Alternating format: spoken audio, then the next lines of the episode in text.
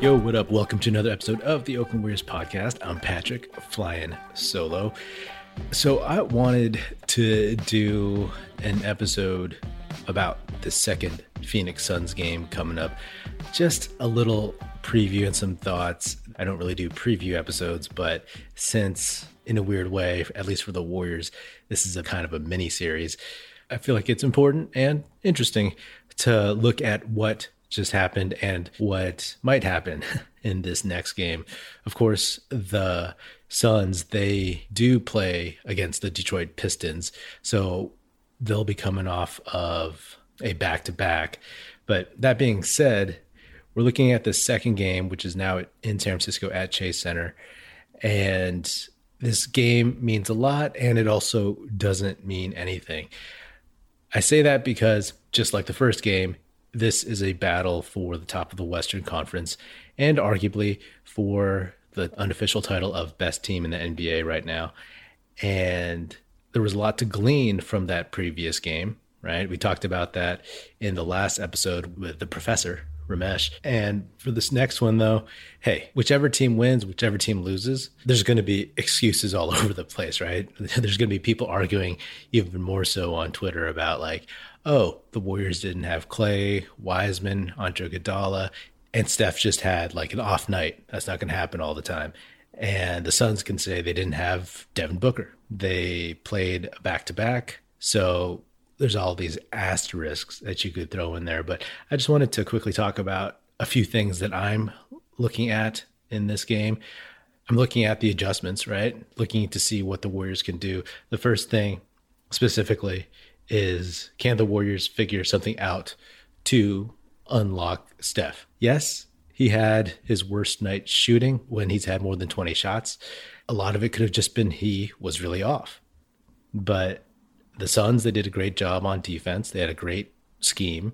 They guarded Steph well. Mikal Bridges, as we all know, did a really good job on Steph. And DeAndre Ayton, he blocked one of Steph's threes and he was able to stay with Steph a lot of the times.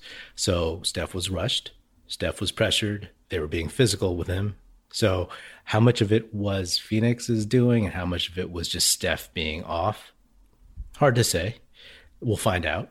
But is there anything that the Warriors can do to give him a little bit more breathing room, to make him a little bit more comfortable? Steph has been through tons of battles, tons of playoff battles, finals battles, where People have held him, pushed him, knocked him down, whatever.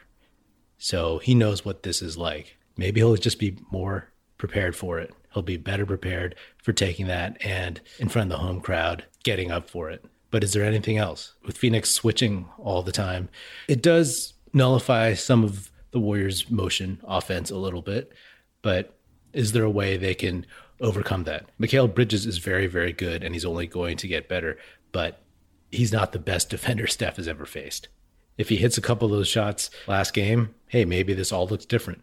He just needed that one to go in and it never went in. The one to go in that just opens up the the floodgates, the Curry flurries or whatever, and that just never happened. I'll be looking for him to really make a statement in this against Bridges, against Chris Paul, you know, if he reads all the tweets at halftime, imagine how much time he's had to read all the criticisms listen to all the prognosticators, all the experts say this, that, and the other that Steph got shut down by Bridges, that the Suns can beat Steph Curry. So for a guy that feeds off of that for motivation, we'll see.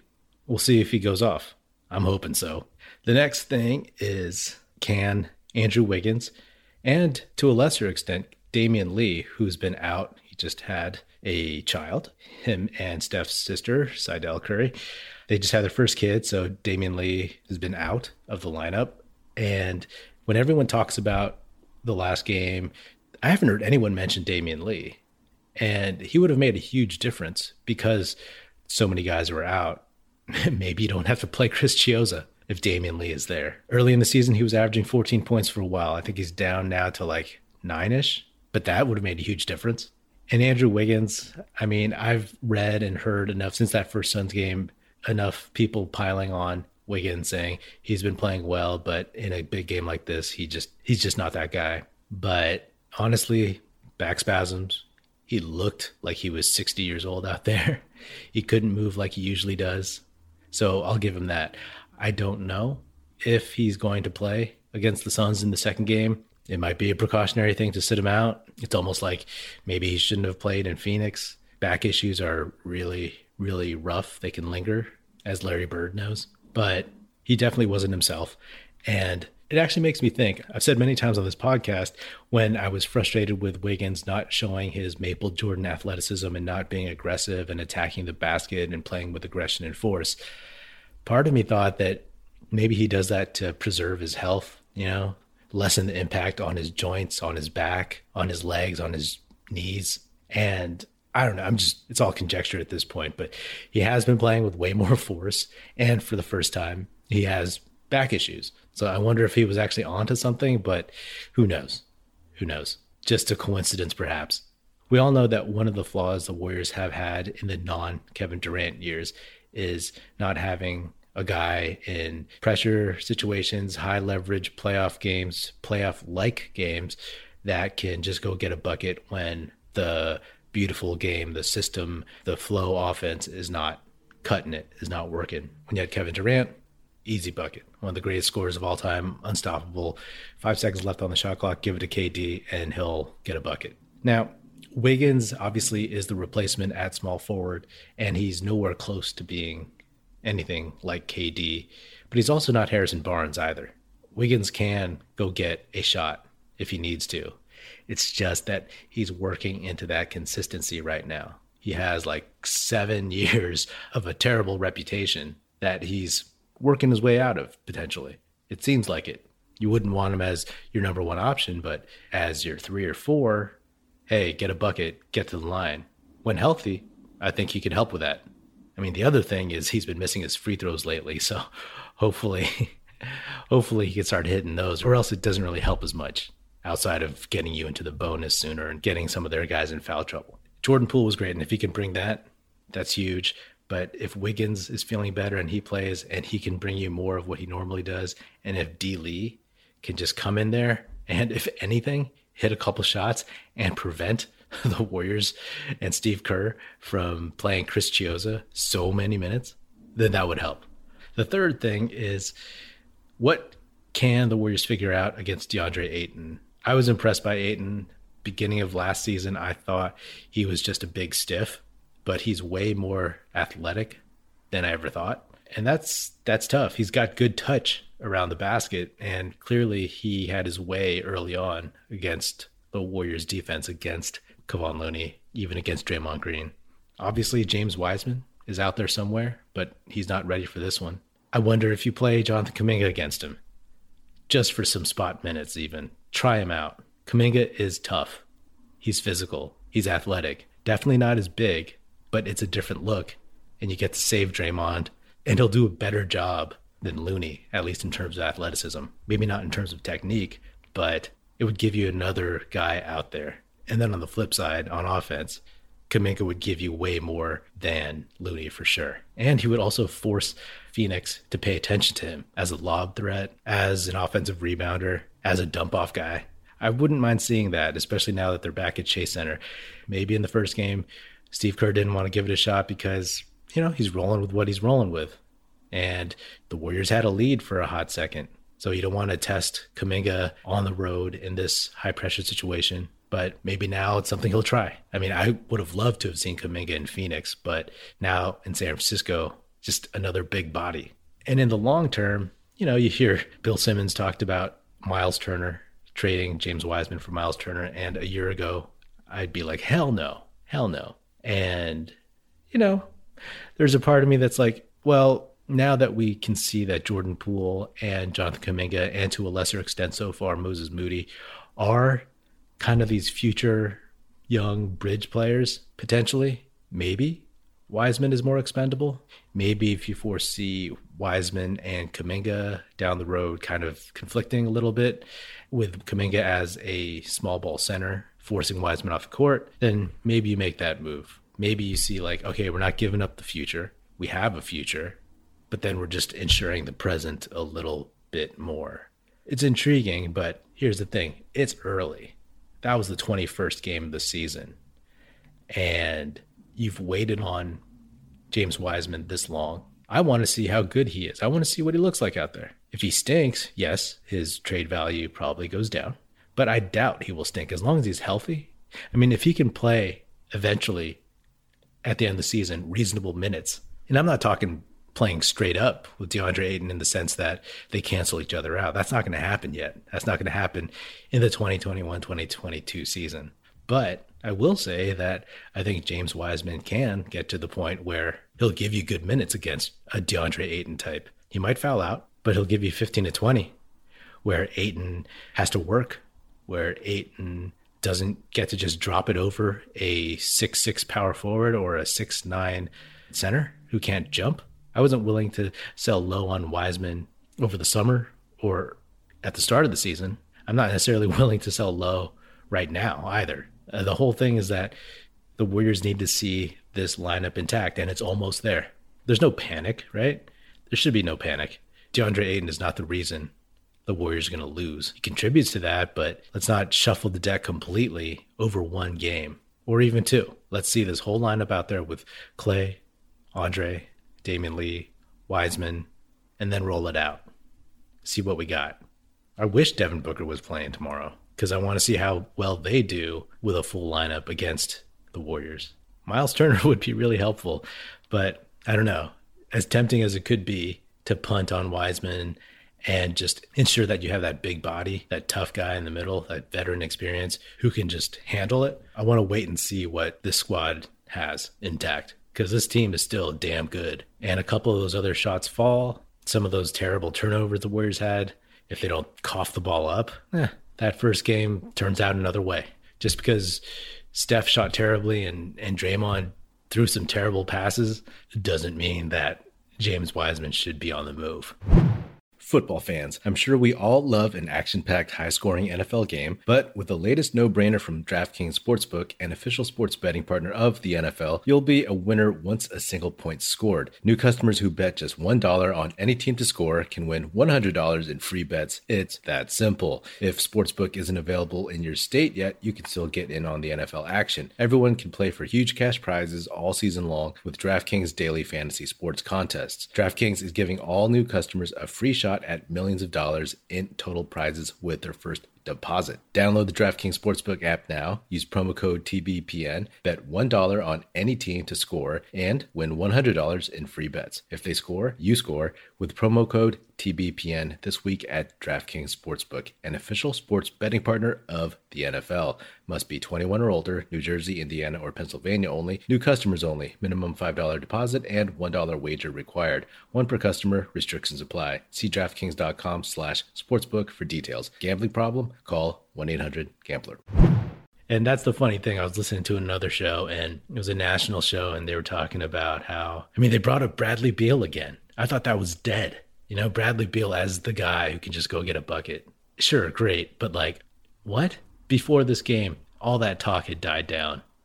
And maybe it was just one or two voices, but I'll be damned if that's going to become a thing again all of a sudden after one loss where Steph just shot poorly. Yes, it's an issue. There's an issue of when defenses tighten up in big games in the playoffs, how are you going to score if the shots aren't falling? I mean, we've seen the Warriors' shots not fall. We've seen that against Charlotte. We've seen that against Memphis.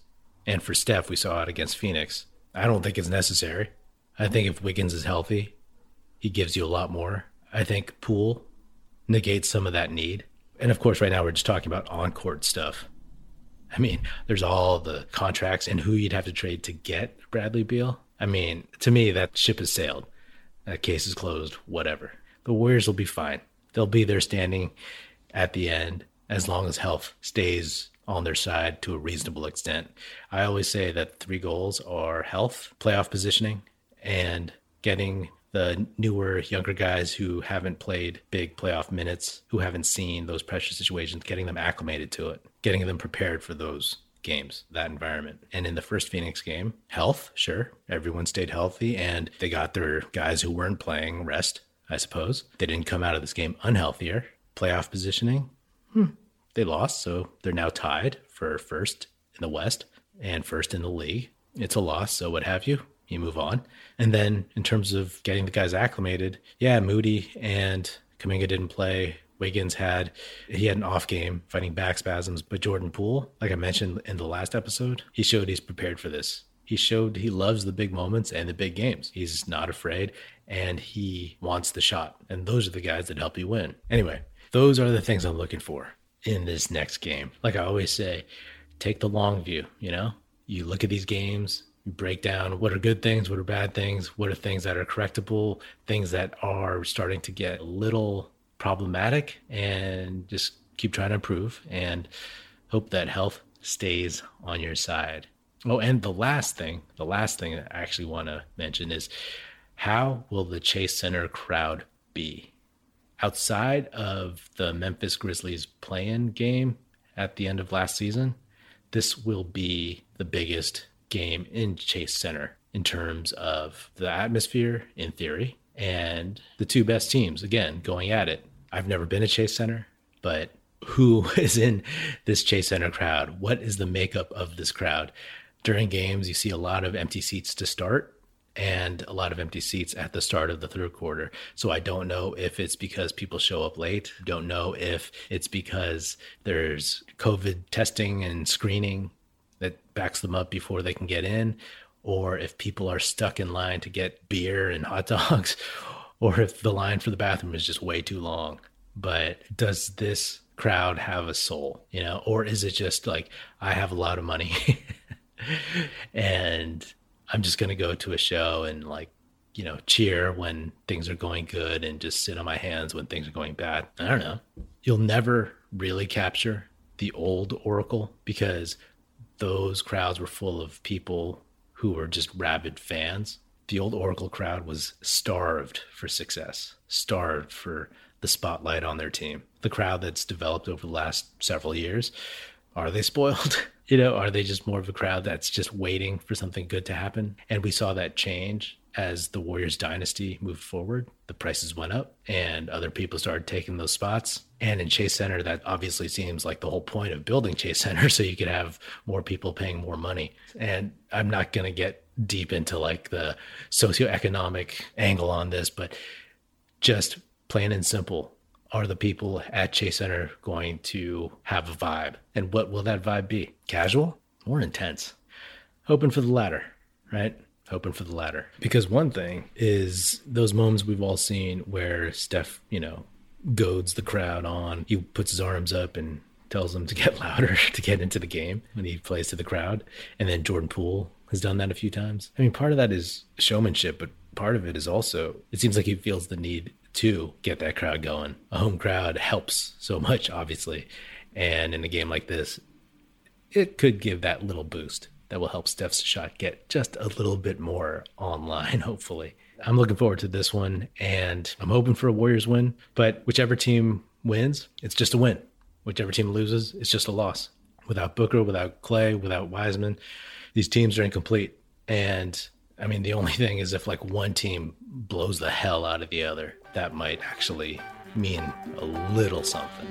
Anyway, that's another episode of the Oakland Warriors podcast. Be sure to subscribe wherever you get your podcast. Feel free to hit me up on Twitter at Patrick Epino, E-P-I-N-O, or at Oakland Warriors. Check us out at OaklandWarriors.com and be sure to tell your fellow Warrior fan friends to tune in and listen. The Oakland Warriors podcast is produced by National Film Society and is a part of the Basketball Podcast Network. And if you get a chance, we would love if you could leave us a five-star rating on Apple Podcasts and even better, leave us a glowing review where you say really, really nice stuff about us. Thanks. That's it. Music in this episode provided by Paper Son. Special thanks to Paul Amardo for production support. See you next time, and go Dubs.